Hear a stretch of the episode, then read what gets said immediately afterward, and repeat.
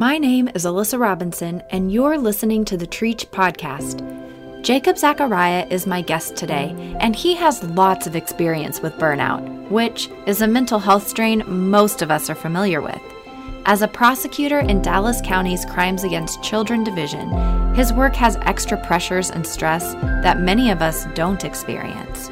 But also, as an Indian American, he has experienced burnout as always being seen as, quote, other in a majority white culture.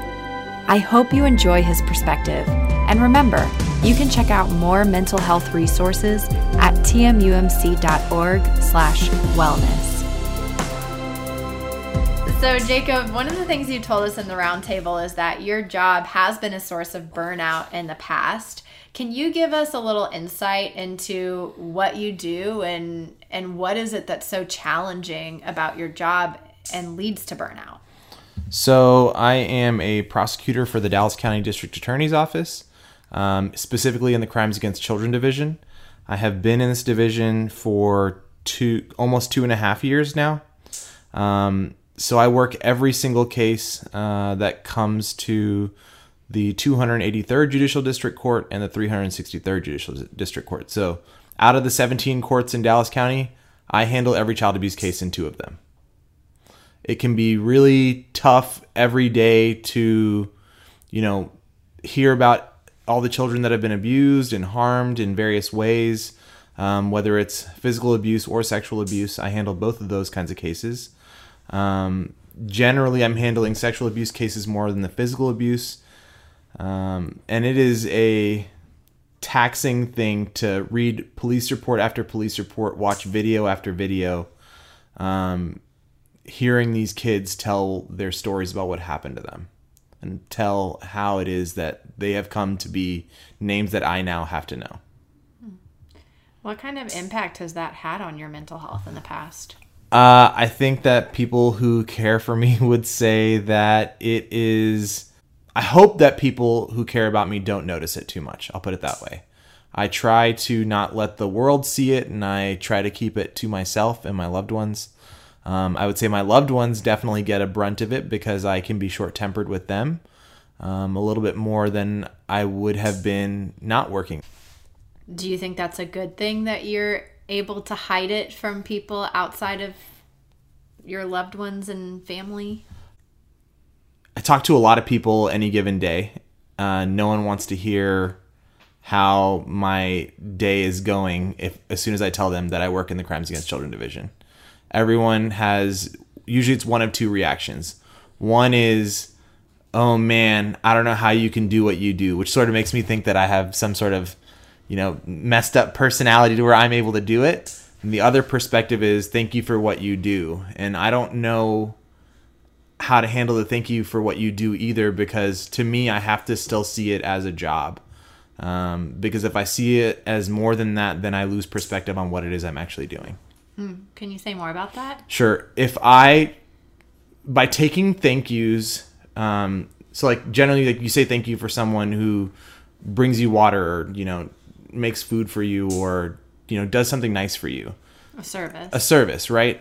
Uh, i don't it, for me for me hearing a thank you for that means that i am getting something out of it that is not what i'm supposed to be doing what i'm supposed to be doing is just seeking justice whatever it is for whoever it is now not everyone's going to be happy with what happens every time but I have to go into it thinking what is the most just thing to do in this situation based on all the facts that are in front of me. Well, and I think that a lot of us, and me too, when we first started talking about this, are under the assumption that you are an advocate for the victim as a prosecutor, and that's not exactly your role.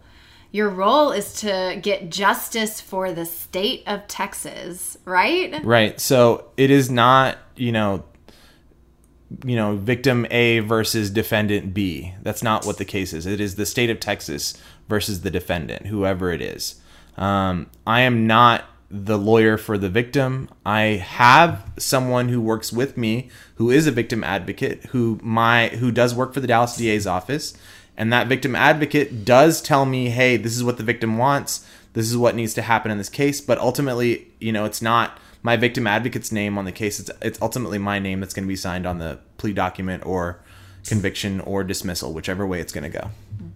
So that's a lot of pressure, I would say, on you. Do you feel that pressure? Or do you put some pressure on yourself? Are you receiving it from other people? I I would say all of the above. I get pressure. I definitely feel a lot of the pressure, um, especially because you know it is innocent little kids most of the time who I'm dealing with.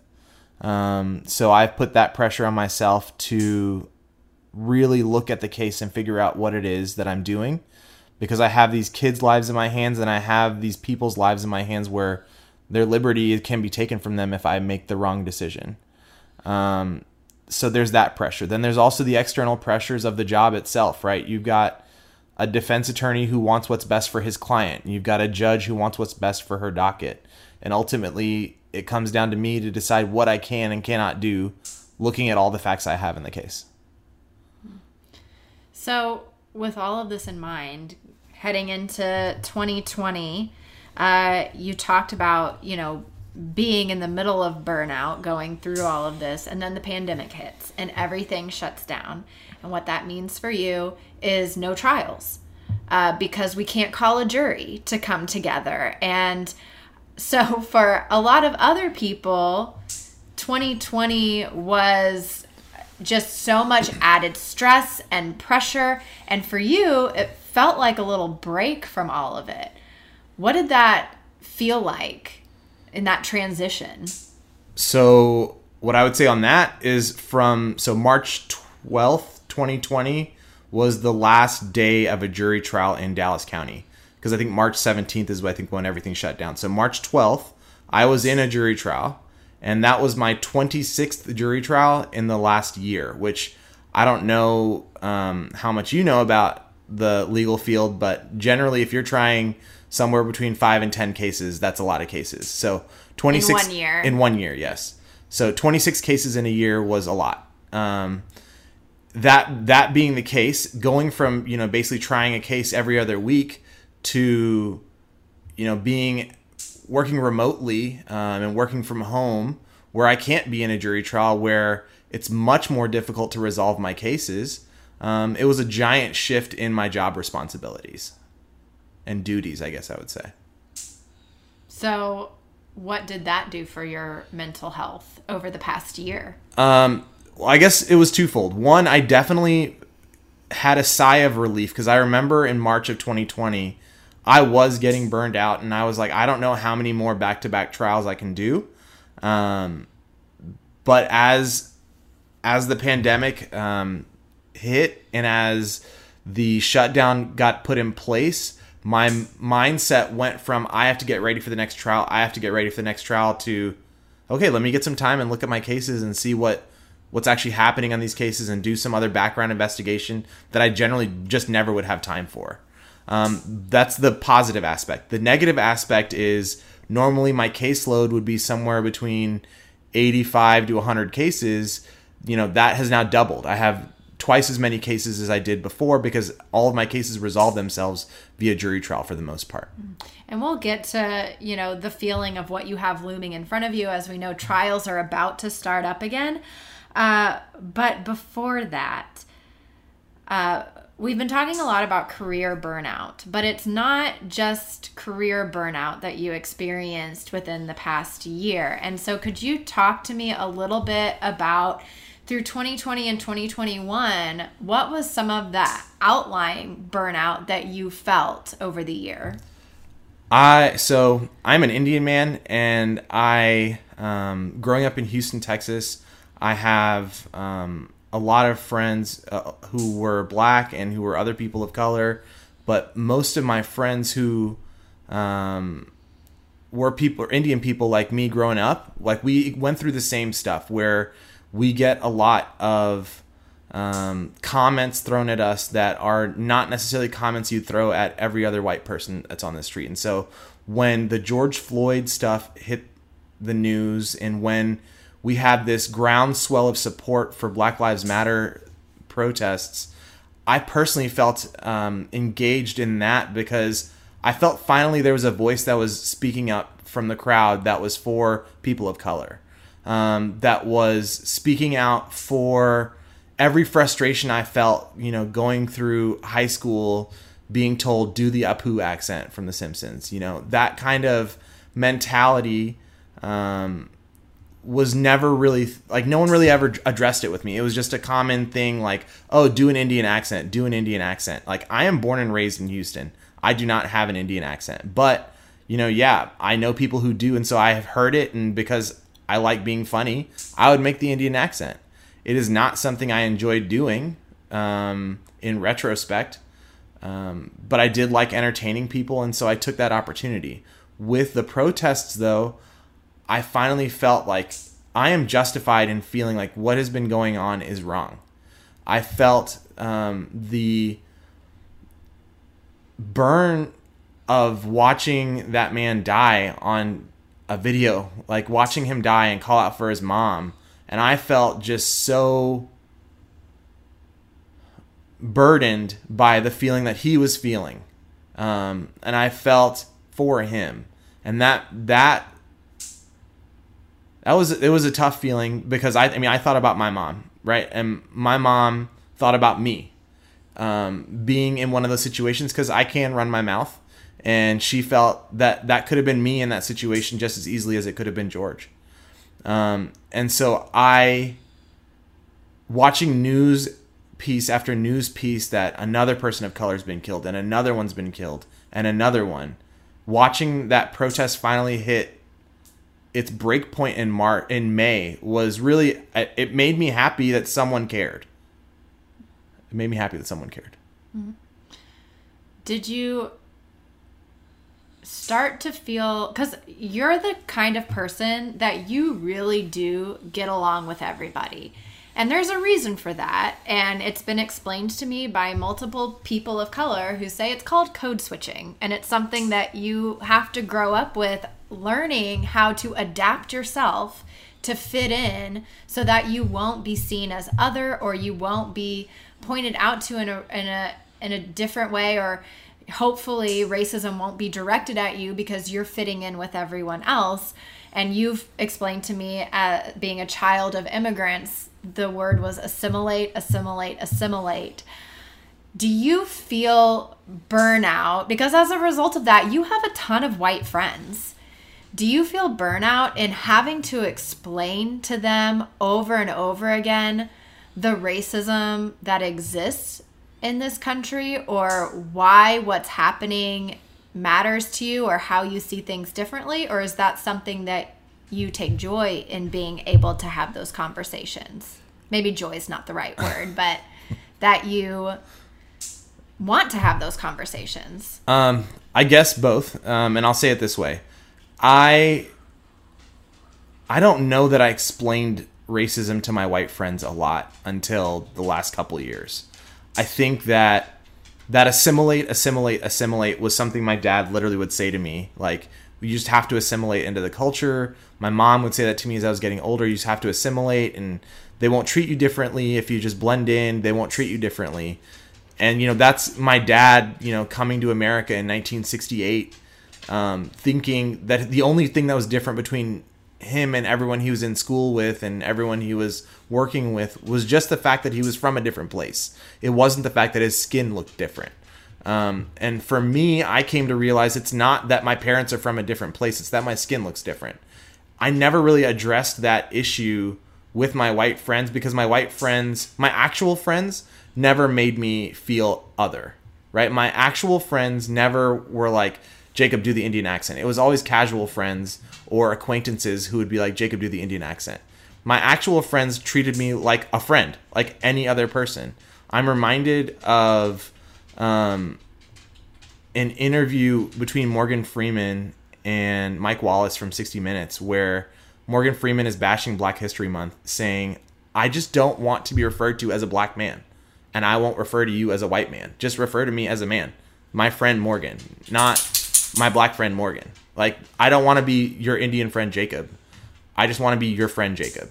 And that's how my actual friends treated me. But I would say that it's people who didn't know me that well.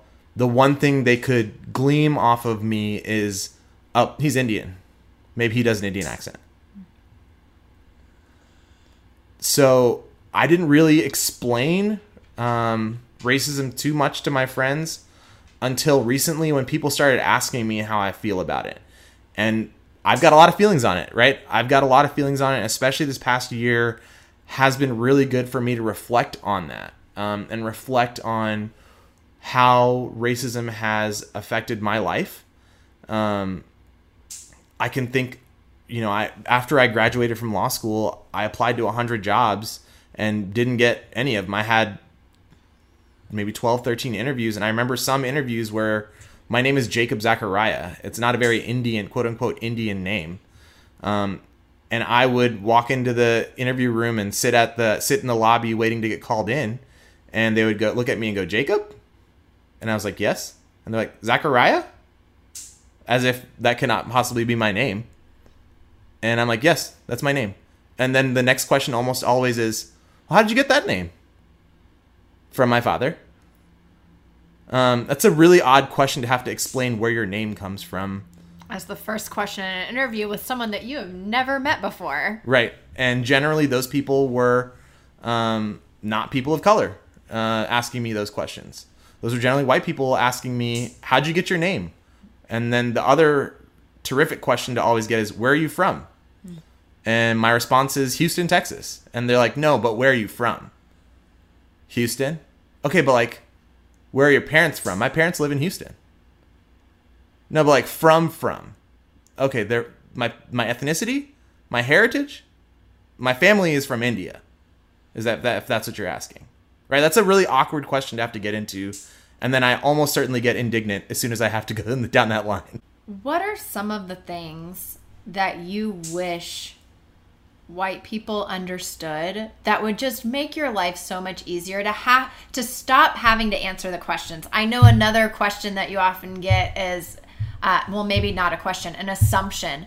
People just assume that you're Muslim because you are an Indian man living in America. And I don't know. I guess it's the assumption that most Indians that they have met are Muslim. I don't even know that they're necessarily gleaning that I'm Indian. They might just be assuming brown skin Muslim. Yeah. So, um, so what are some of the things that you wish we as white people better understood because I imagine that the burnout is real, having had to answer those same questions over and over again your entire life and just begging people, see me, like, see me as a person. There is no difference between me and you just because my skin color is a different color. And I sit the the reason I'm phrasing it that way is I have the same pains and thoughts and motivations and goals and aspirations and successes and failures that you do. I have the same um, family life that you do. Um, maybe I don't have all the same relatives here. Some of my relatives are still in India, but I still have a grand. I still have a mother and a father and a brother and a grand and grandparents and uncles and cousins. I still have all that. I'm still the same. I'm going to school with you. I don't speak another language as my primary language. I grew up in Houston. Um, I have a twang. If if it comes out, if if I get comfortable enough, it'll come out. I, I have it. I I'm not different just because my skin color is brown. And so the assumption that well he's brown, he must also be different from me religiously. He must also um, be different from me you know, in other ways. The thought always comes up when someone assumes that the question always is, "Oh, do you eat meat?" is the most frequent one, way it comes up um, because they assume either I'm a Hindu or a Muslim, right? Um, oh, or do you eat pork? Is that okay? And I'm like, yeah, I love bacon. I eat bacon all the time. If I could have bacon with everything, I would. And in fact, I really do argue that bacon makes everything better, but that's a side issue. Um, the sad part is I always wear a um, gold chain that my grandmother gave to me that has a cross on the end of it. And my instinct whenever someone's like, um, "Do you eat meat?" or um, someone so there's some sort of casual relationship to my religion, I pull out my chain and say, "I'm Christian. I'm Christian." Like, look, here's my evidence that I'm Christian. That should not I should not have to do that. Like, does anyone else have to pull out their necklace that shows a cross on it to say I'm Christian? No. Like that's a ridiculous concept. That that's how I prove my Christianity is with it's almost like a shibboleth, right? Like that that that is my shibboleth that I'm wearing a cross. Look at me. I'm I'm one of you. Where is the line between curiosity and ignorance? Of like someone really wanting to better understand you and your culture. And there are some things that you might do a little bit differently or you might uh, speak a little bit differently or understand a little bit differently because of your life experiences. And the I'll say like first generation American is a totally different cultural experience in the US than someone like me who literally qualifies for Daughters of the American Revolution. Like we've been here forever and there's certain aspects of you that you've been educating me on that I just don't understand. But where is that line between, okay, you've crossed over from genuine curiosity to pure ignorance and you need to stop asking these questions? Uh, what I would say is even if there was complete ignorance in a situation, I can you can generally see it. Like you can generally see it when someone's asking you a question out of complete innocent ignorance, right? But it's when you see that it took a couple assumptions for them to get to that question, that's when I'm like I get upset, right? But if you're genuinely curious about me as a Christian, we're like, "Oh, I see you have a cross on what faith or what denomination are you, right? What's your denomination? Then I would love to explain to you that I'm Indian Orthodox, right? That's a conversation I would love to get in. That Thomas came to India in 52 AD, and that's we've been Christian since. Like I love that conversation, but I don't love the you're brown skinned, therefore you must be Hindu or Muslim. I don't need you to make a judgment on me before you've talked to me. Just like I won't make a judgment on you before I talk to you. Like if we can agree that we won't make those kinds of assumptions about each other, we'll get it get to a better place. And again, the the curiosity thing also, if I know you, I'm going to be more likely to be able to share myself with you. If I don't know you, don't come up to me asking me random questions that you wouldn't ask your own fan like your own like that's that's rude. Mm-hmm. Um, so I'm gonna I'm gonna play devil's advocate here because it's my favorite role to play. Okay. And what about the argument of someone who is asking, Do you eat meat or do you eat pork or whatever? Well, I'm just trying to be hospitable. And maybe they make the argument, so many people are vegan these days. I would have asked anybody if sure. they if they if they're coming to my house for dinner do you eat meat do you have any food allergies do you have this do you have that how can you tell if it's ignorance or if it's someone trying to be hospitable the way you just asked it was an innocent way, right? It was, do you eat meat or do you eat pork? Not, oh, you eat meat? Oh, I didn't know you eat meat. Or, oh, I didn't, are you allowed to eat pork? Are you, am I allowed to eat pork? Yeah, I'm, I'm a human being with rights and decision making power. I can, I can eat pork if I want to eat pork, right? That's the difference. It's, it's the openness of your question, right? Like if you ask a question with yourself being vulnerable, then it's different than you acting like surprised when you fit a, an American cultural norm when you are in fact an American That's who correct. grew up here. That's correct, right? If if you make the assumption that I'm an American, then that question won't come up. You won't ask me, "Oh, do you eat pork?" You're not going to think, "Oh, he eats pork." Your your thought will automatically be, "He eats everything I do." You can ask me, do you have any like because i have friends ask me do you have any food allergies? Great i do. I will tell you that right?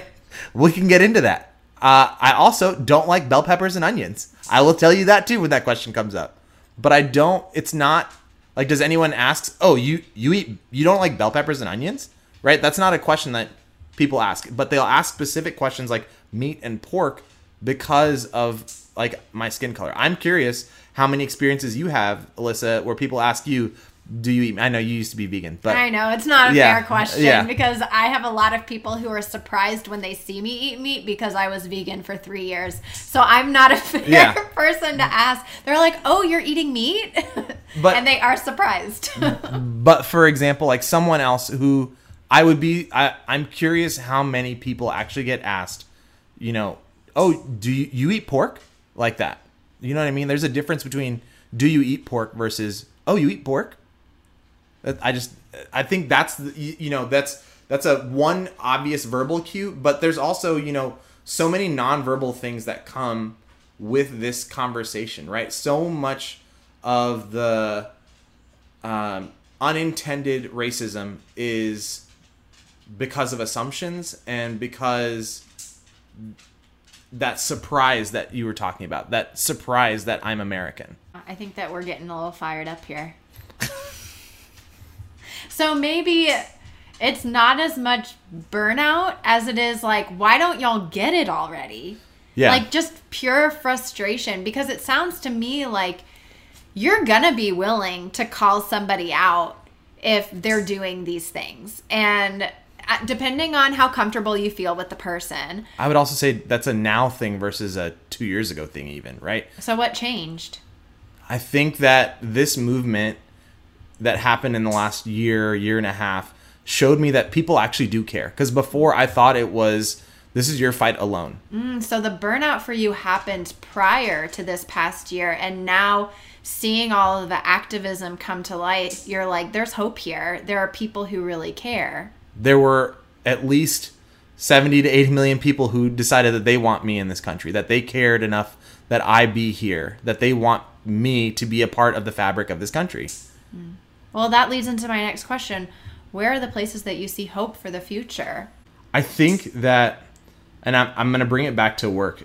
There was a guy recently who used to be a prosecutor in Dallas County. Um, and he was, uh, this was, you know, 15, 15 years ago was the last time he was a prosecutor in Dallas County. Um, he was disbarred by the state of Texas last week or a couple weeks ago because he intentionally hid evidence against black defendants. Um, he intentionally hid evidence that um, would make would have exonerated them from the crimes that they committed and instead they served years in prison as a result of that.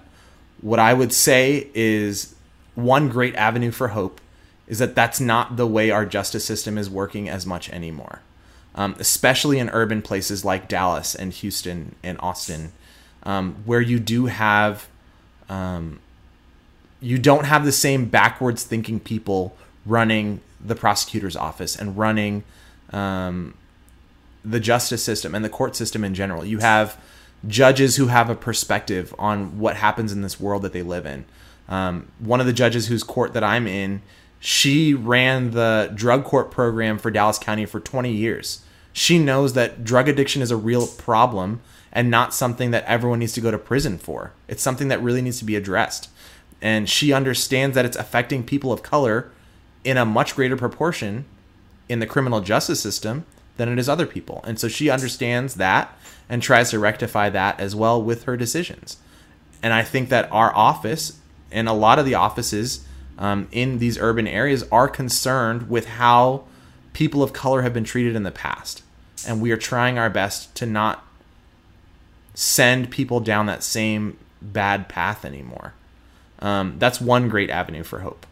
Um, another avenue for hope that I would see is in the activism. Growing up in the 80s and 90s, I do not recall this level of activism.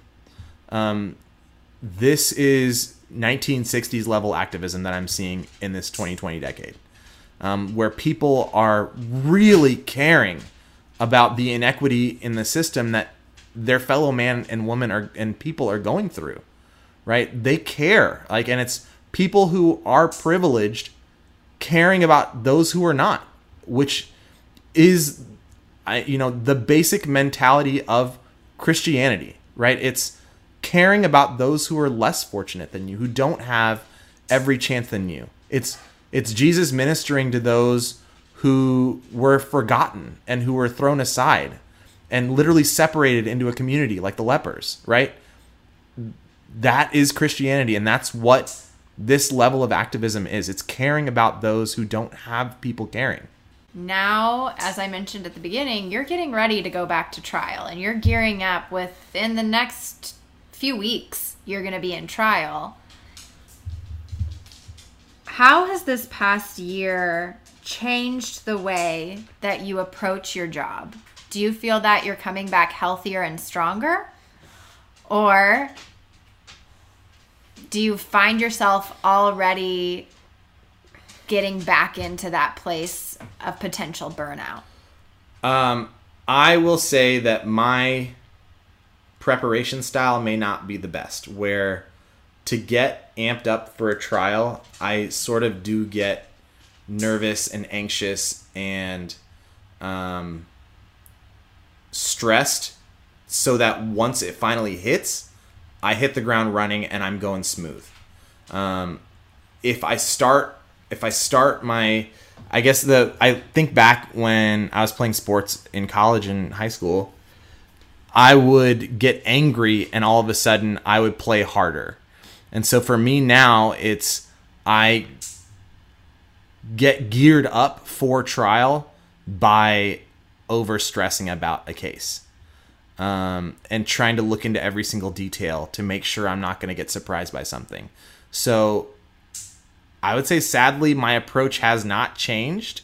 Um, I would say that my viewpoint on my cases as a whole may have changed, which is I have where before I would have 85 cases, I have something close to like 170, 180 cases now.